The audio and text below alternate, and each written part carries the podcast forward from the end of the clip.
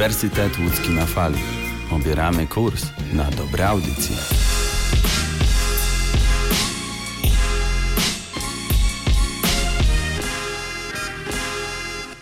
Ach, ta dzisiejsza młodzież. Zero kultury. Dziadek, co ty gadasz? My jesteśmy kulturystami. Kulturyści w UE na fali. Cześć, witajcie. Dzisiaj kolejne wydanie Kulturystów w niezmienionym składzie. Wiktor Stańczyk Dzień dobry. i ja, Damian Zagórski. Podsumujemy dzisiaj wydarzenia sportowe ze świata, bo naprawdę dużo się działo. Zapraszamy.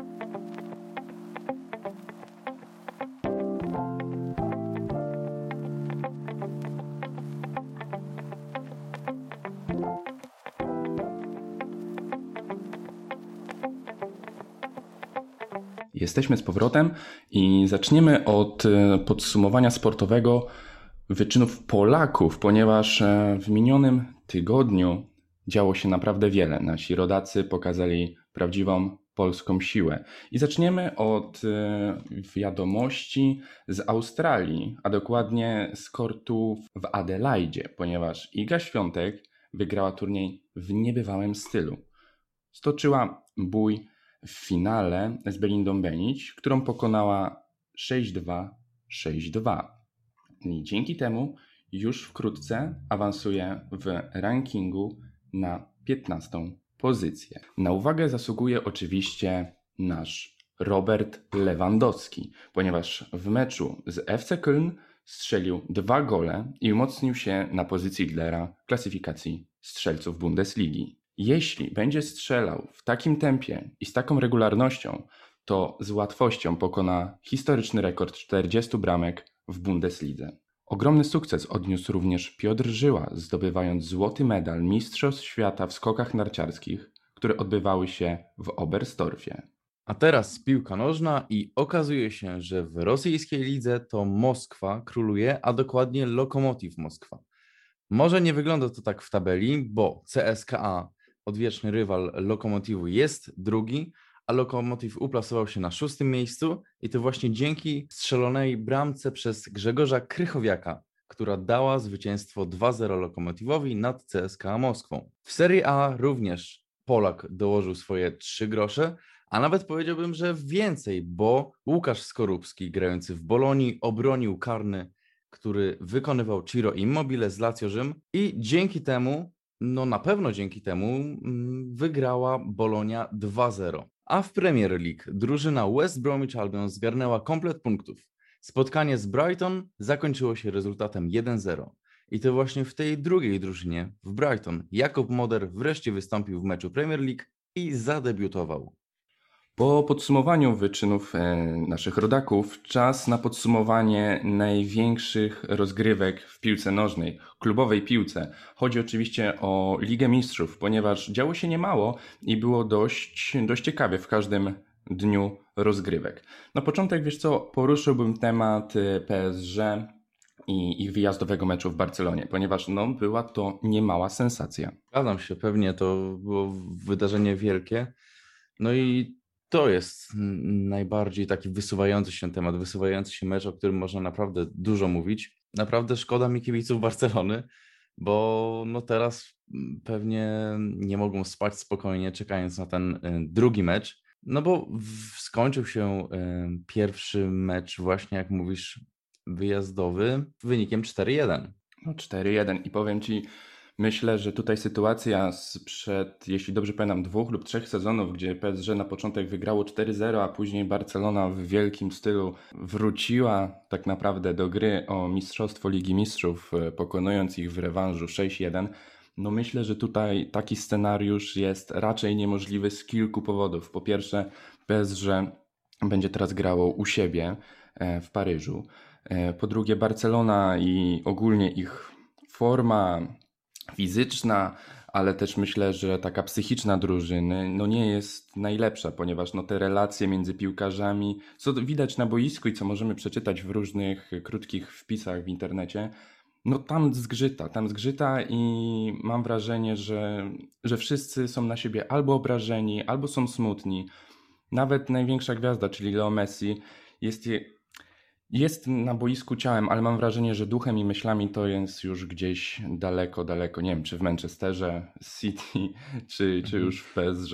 Już, no właśnie. On, on już myślę, że myślami jest po transferze. Tak jest, no jest gdzieś w lepszym miejscu, z tym, że no od momentu mm, tego zamieszania, tej trudnej sytuacji finansowej Barcelony, gdzie Messi powiedział, że no, nie chce grać w tym klubie, dopóki nie, nie zajdą jakieś zmiany porządne, no to rzeczywiście widać tak, że ta Barcelona to, to na tą chwilę jest już taką legendą. No, teraz ani obrona, ani y, ofensywa nie działa tak, jak powinna. Daje się odczuć naprawdę brak pomysłu na grę, a szczególnie gdy patrzę na aspekty defensywne w tym meczu z PSG y, przegranym no, trzema bramkami, no naprawdę patrząc na grę Pikę, czy patrząc na przykład na, na predyspozycję mm, Busquetsa i jak oni się zgrywali i ile było nieporozumień w ogóle w środku pola, no to jest straszne. Tak jakby w ogóle mm, ofensywa, pomoc, defensywa były oddzielne. To nie była jedna całość, tylko tak jakby to były różne światy i każdy myślał o czym innym. No a do tego dołóżmy, że PSG jest naprawdę w gazie. No i tak to musiało się skończyć. Tak, i tutaj też nie wolno zapomnieć o doskonałej dyspozycji Kiliana Mbappé, który tak naprawdę bawił się na boisku, bo to nie jest tylko zasługa Barcelony i ich kiepskiej formy, tylko też doskonałej postawy całego zespołu z Paryża. No i tego boskiego młodego Francuza, który zdobył hatrika w tym meczu. I tak naprawdę to, to tak wyglądało trochę jakby PSG przyjechało na sparring i trenowało mhm z Kilianem jakieś stałe fragmenty albo jakieś po prostu taktyczne zagrania, które mogą przydać się im w kolejnych, w kolejnych spotkaniach.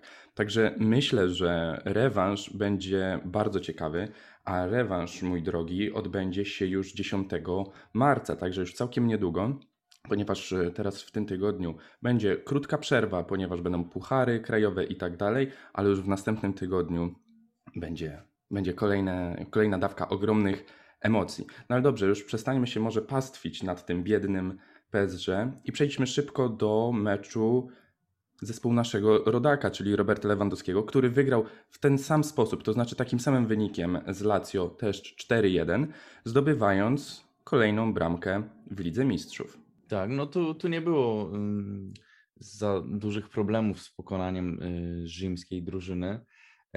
no, muszę powiedzieć, że trochę jest mi mm, przykro z tego powodu, że w tej jednej ósmej y, finału w tych parach były trzy drużyny aż włoskie, Serie A i niestety żadna nie odniosła zwycięstwa. W tym przypadku, e, no, gdy Bayern wygrał z Lazio, myślę, że nikogo to nie zdziwiło, bo e, tak naprawdę nie wiem nawet jakie były kursy i czy ktoś myślał, że będzie inaczej, ale no Bayern to też jest potęga i zaryzykowałbym stwierdzeniem, że jest to e, najlepszy, najlepsza drużyna piłkarska grająca obecnie. Nie wiem, co by było, gdyby się e, Bayern spotkał z PSG, no bo to są tak naprawdę takie dwa giganty teraz wychodzące ponad wszystko. Oczywiście jest też Liverpool, ale no i Manchester City, wiadomo, w tych akurat parach, ale ja bym jako top 2 no to stawiał Bayern i PSG, co też pokazują wyniki, że pewnie wygrali ze swoimi przeciwnikami. No a w Bayernie jest nasz Polak Rodak, bohater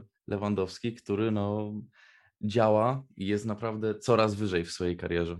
I tutaj też warto dodać, że ta bramka w Lidze Mistrzów z Lazio pozwoliła mu wskoczyć na podium, e, gdzie stoi obok Cristiano Ronaldo i Leo Messiego w klasyfikacji najlepszych strzelców Ligi Mistrzów w historii. Dzięki tej bramce przegonił legendarnego Raula.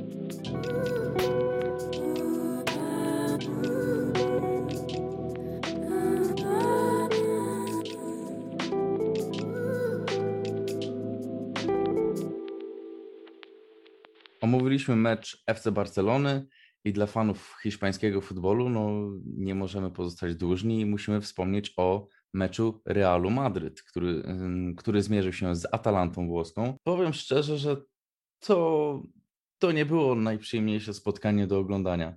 To naprawdę był słaby futbol w wykonaniu hiszpańskiej drużyny. Co warto wspomnieć jeszcze, Atalanta w 17 minucie dostała czerwoną kartkę i grali praktycznie przez cały mecz w 10.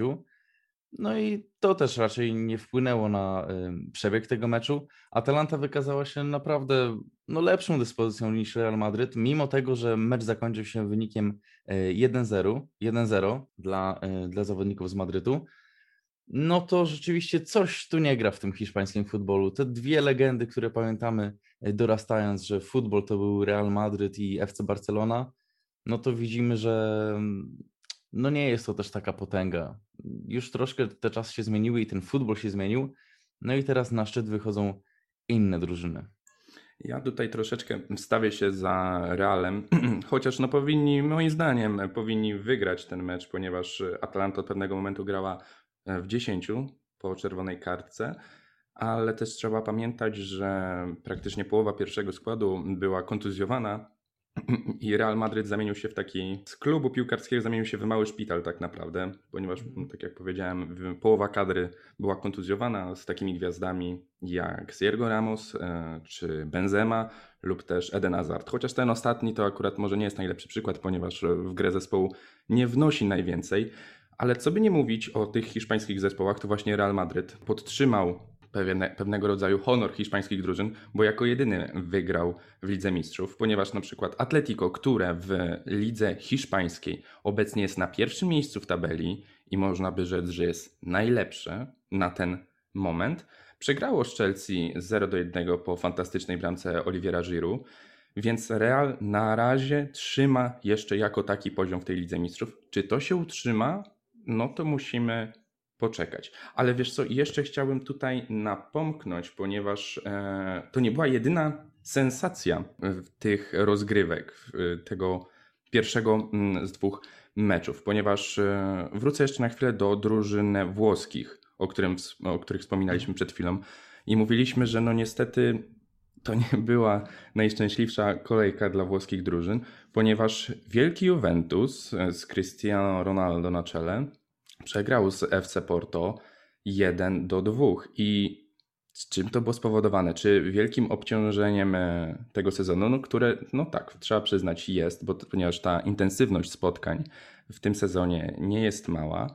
Być może też fakt, że Porto grało u siebie i czuło się pewniej, to też pomogło, ale ja tutaj Juventusu jeszcze bym nie skreślał, ponieważ e, jest to zespół o ogromnej klasie e, zawodników i myślę, że u siebie mogą, mogą jeszcze wrócić i spokojnie awansować. Oczywiście, że mogą. No tak podsumowując, no to rzeczywiście e, te pary i te mecze, no to nie były zbyt szczęśliwe dla fanów e, hiszpańskiego futbolu, zarówno tak jak i dla fanów włoskiego futbolu, ale Juventusu też bym nie skreślał, aczkolwiek patrząc na to, jakie problemy ostatnio mają i jakie wyniki nawet w Serie A odnoszą, no bo na przykład y, ostatni mecz y, z Weroną skończył się 1-1, a gdzie naprawdę mieli bardzo dużo szans i coś, coś nie szło, naprawdę, coś nie szło. Ostatni mecz też y, troszkę dawniejszy z Napoli, y, odbyty w Serie A. Y, no Napoli, nie oszukujmy się, też jakoś nie błyszczy formą. Na przykład ostatni mecz y, w Lidze Europy, kiedy to grali z Granadą, no pierwszy mecz totalnie położony 0-2, przegrany, ale mm, tam też, też jest wiele nieporozumień, też nie ma zgrania. E, ja współczuję troszkę Zielińskiemu, bo mm, w drugim meczu w Lidze Europy, kiedy zmierzali się z Granadą, no dawał z siebie serducho, no nie idzie. Juventus to samo. Mają takie gwiazdy, mają taki skład, ale może to jest ten problem, który wiadomy jest na całym świecie, że Juventus czasem, znaczy czasem, bardzo często stawiał się w pozycji takiego lidera i po prostu czasem aż lekceważył swojego wroga. Znaczy może nie wroga, tylko y, przeciwnika, akurat y, piłkarskiego. No i tak się skończyło, a nie inaczej. Zobaczymy jak to będzie, ale patrząc na te wszystkie drużyny, no to Juventus jest chyba pierwszą taką drużyną na szczycie, która może uratować ten włoski futbol w Lidze Mistrzów. Bo na Lazio Rzym nie liczyłbym, mówiąc tak subiektywnie. E, jeszcze jest Atalanta. Ja w, ja w tej parze kibicuję Atalancie i myślę, że może coś się stanie, ale tak jak mówisz, Juventus ma na to największe szanse. I jeśli mówimy o kryzysie włoskich drużyn, to warto też wspomnieć o naszej ulubionej włoskiej drużynie, którą jest y, AC Milan, który można powiedzieć dość szczęśliwie awansował do jednej ósmej Ligi Europy. Tak. I słuchaj, Damian, y, tak się zastanawiam, bo w lidze no od pewnego czasu ta passa no nie jest zbyt szczęśliwa, zwłaszcza po ostatnim meczu z Interem Mediolan, gdzie no, dostali ostre bęcki i tak naprawdę nie było co zbierać, no ale Inter to Inter, wielka firma, no ale też tutaj w meczu z Trweną z Wenda, no nie wiem, no ja nie widziałem tam dobrego zespołu tak naprawdę. Pierwszy mecz ogromne szczęście tak naprawdę. Milan nie strzelił żadnej akcji z, nie strzelił żadnej bramki z akcji. Był e, samobój e, drużyny przeciwnej i później rzut karny. Tutaj w meczu rewanżowym sytuacja bardzo podobna, ponieważ e, mecz skończył się 1-1. Milan strzelił karnego, a później przeciwnicy odpowiedzieli bramką z akcji.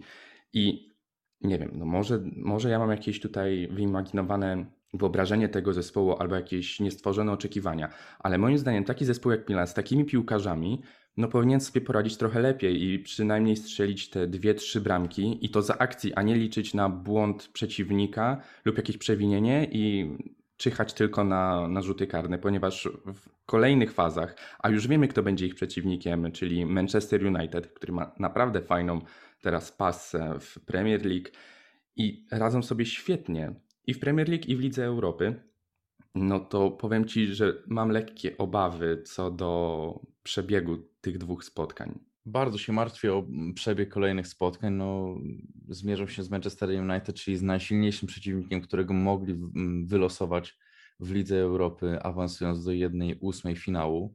Pierwszy mecz będzie 11 marca y, i rozegrany będzie na Old Trafford, czyli na wyjeździe, czyli tak samo jak z Trweną Zvezda. Pierwszy mecz będzie właśnie ten wyjazdowy. No i oby Milan tutaj strzelił e, więcej bramek niż w tym meczu na San Siro u siebie, no bo to tak naprawdę dało Milanowi awans. Bardzo dobrze, że na, na, obcej, na obcym boisku strzelił dwie bramki, no bo strasznie by to się skończyło, gdyby było odwrotnie.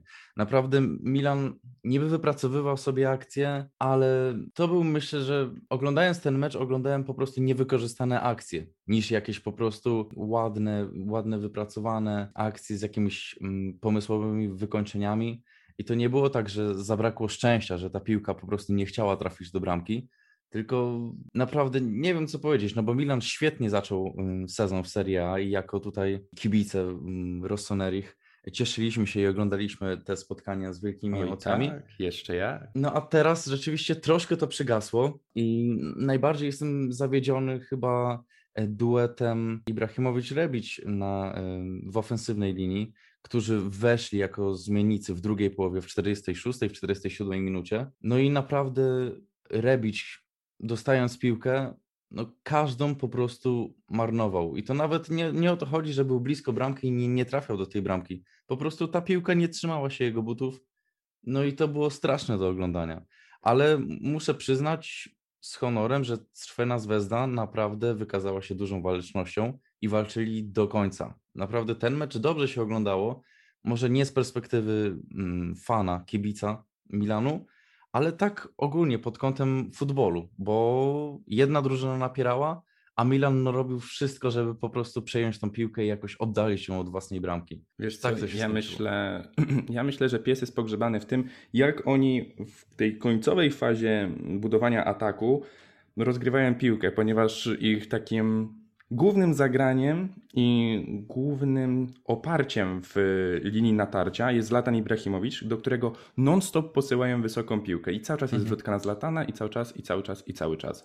I myślę, tak. że tutaj no, w pewien sposób jest to łatwe do rozpracowania. Ok, Zlatan jest wielki, dobrze wyskoczy, czasami gdzieś z piętki, czy nawet z jakiejś przewrotki potrafi oddać strzał, czy odegrać szybko piłkę, ale w pewnym momencie zawodnicy drużyn, drużyn przeciwnych będą to czytać. I nawet tutaj Trwend Zvezda no potrafiła to zniwelować, tak? Potrafi nad przeskoczyć tego biednego Zlatana i, i oni byli już bezradni. Jak wyłączyli Zlatana, no to Milan się tak naprawdę rozjechał.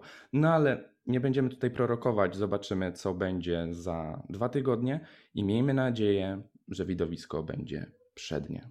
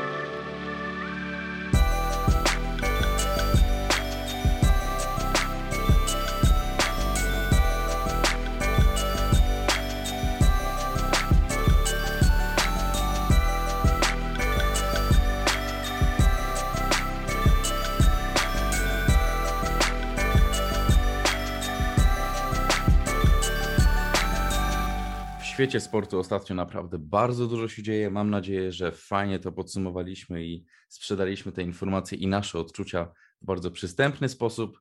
No i klasycznie, jak zawsze, przygotowaliśmy dla Was cytat na koniec tygodnia. No i Wiktorze, proszę. Dopóki piłka w grze, wszystko jest możliwe. Otóż to, grazie mille. Dziękuję bardzo wszystkim za wysłuchanie. Damian Zagórski. I Wiktor Stańczyk. Dziękujemy.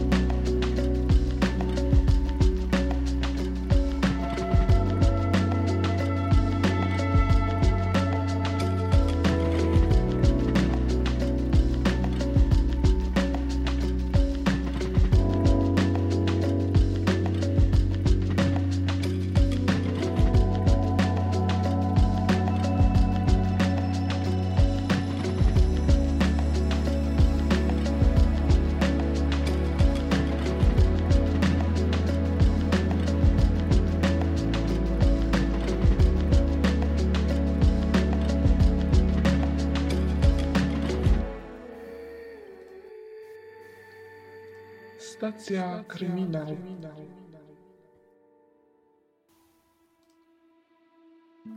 Siemanko, tu Kinga i słyszymy się w kolejnym wydaniu audycji Stacja Kryminał.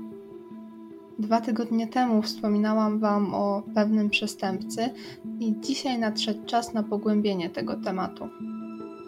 Opowiem Wam o podłym, okrutnym i złym Tedzie Bundy.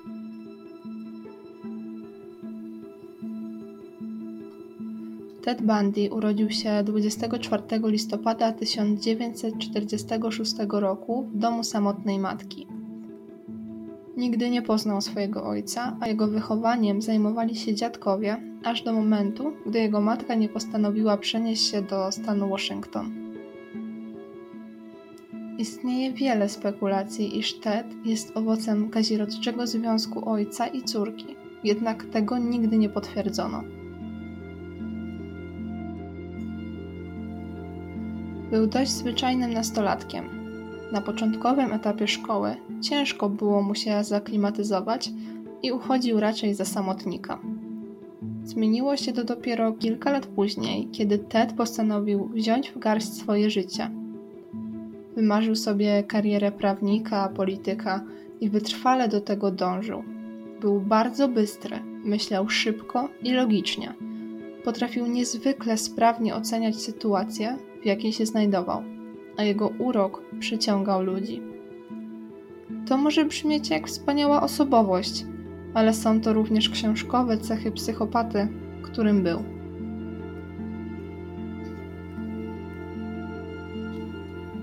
Wiódł pozornie normalne życie. Studiował, pracował, miał dziewczynę i własny samochód to był ten typ człowieka, który szybko wypada z pamięci przez swoją normalność. Nie wzbudzał większego zainteresowania, no chyba że u kobiet, ale tego akurat pożądał. Ten człowiek skrywał jednak potworne tajemnice. I tak, Zaznaczam tu liczbę mnogą w słowie tajemnice. Ted Bundy nie był zwykłym mordercą. Był seryjnym mordercą, z niepohamowanym głodem zabijania. Nie potrzebował szczegółowego planu działania. Wszystko robił jakby instynktownie. A jednak był w tym wszystkim schemat. Pewien wzór, którego się trzymał.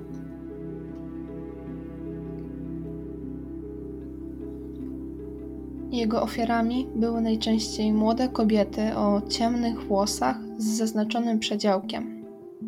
Na nie właśnie polował, ale kiedy znajdował się w szale, to nie miało aż takiego znaczenia. Zwabiał kobiety w pobliże swojego garbusa na różne sposoby. Raz był kaleką, który potrzebował pomocy, kolejnym razem niósł wiele książek i prosił o pomocną dłoń, a w wyjątkowych sytuacjach wcielał się na przykład w rolę policjanta, który jedzie na komisariat. Gdy tylko ofiary znalazły się wystarczająco blisko, ogłuszał je tępym narzędziem, na przykład łomem, a następnie unieruchamiał ręce i nogi i wywoził autem poza miasto lub w ustronne miejsce.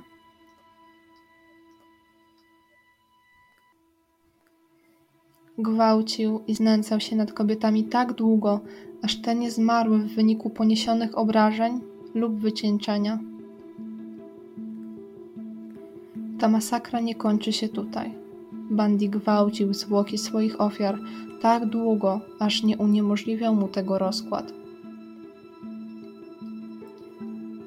Był potworem, bez najmniejszych skrupułów. Ciała, które znaleziono, były w makabrycznym stanie, często niemożliwe do zidentyfikowania. Ginęły nie tylko dorosłe kobiety, ale i nastolatki i dzieci. Zbrodnie, jakie popełnił, nie sposób osądzić w jakikolwiek ludzki sposób, ponieważ on sam nie wykazał się człowieczeństwem. To właśnie ten osąd, do którego doszło, wzbudzał kolejne kontrowersje.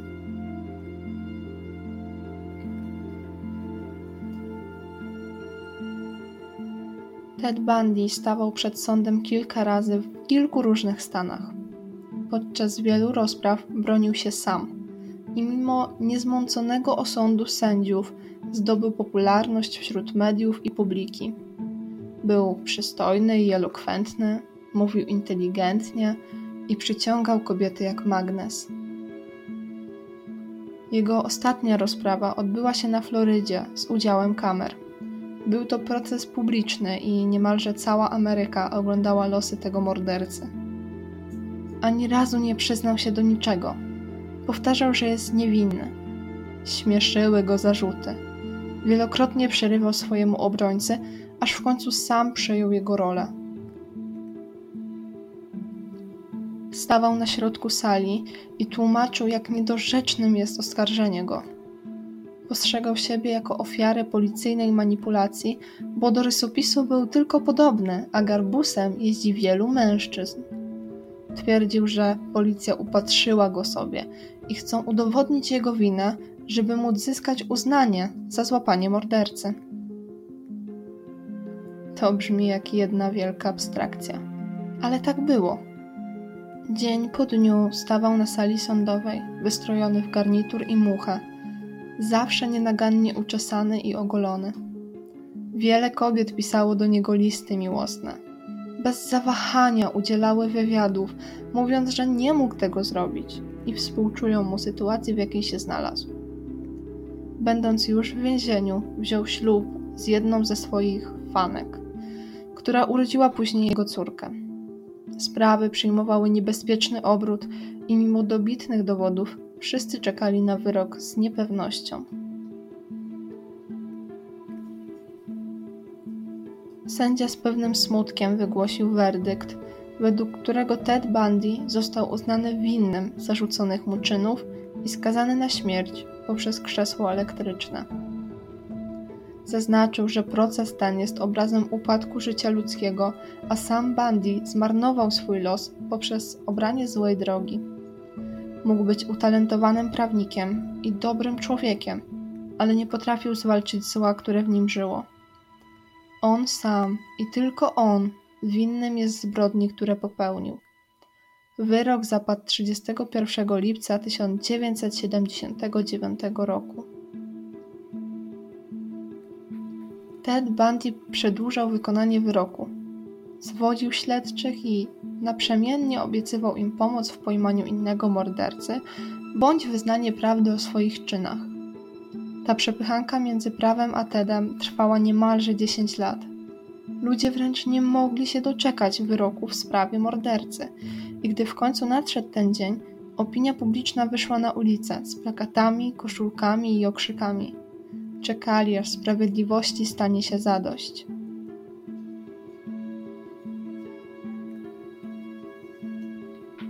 Dwudziestego czwartego stycznia 1989 roku Ted Bundy został stracony na krześle elektrycznym. Wyrok wykonała kobieta, co miało stanowić symbol ofiar mordercy, które sięgają po sprawiedliwość.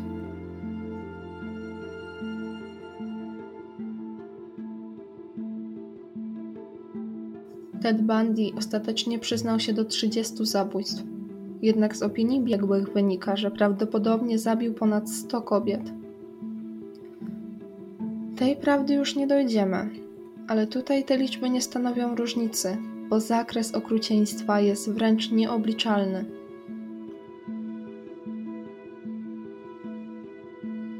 Wielu uznaje Bandiego za wzorzec psychopaty i seryjnego mordercy. Do tej pory Ted Bundy to postać potwora, który sprowadził na ziemię zło, jakiego nie da się opisać czy wytłumaczyć.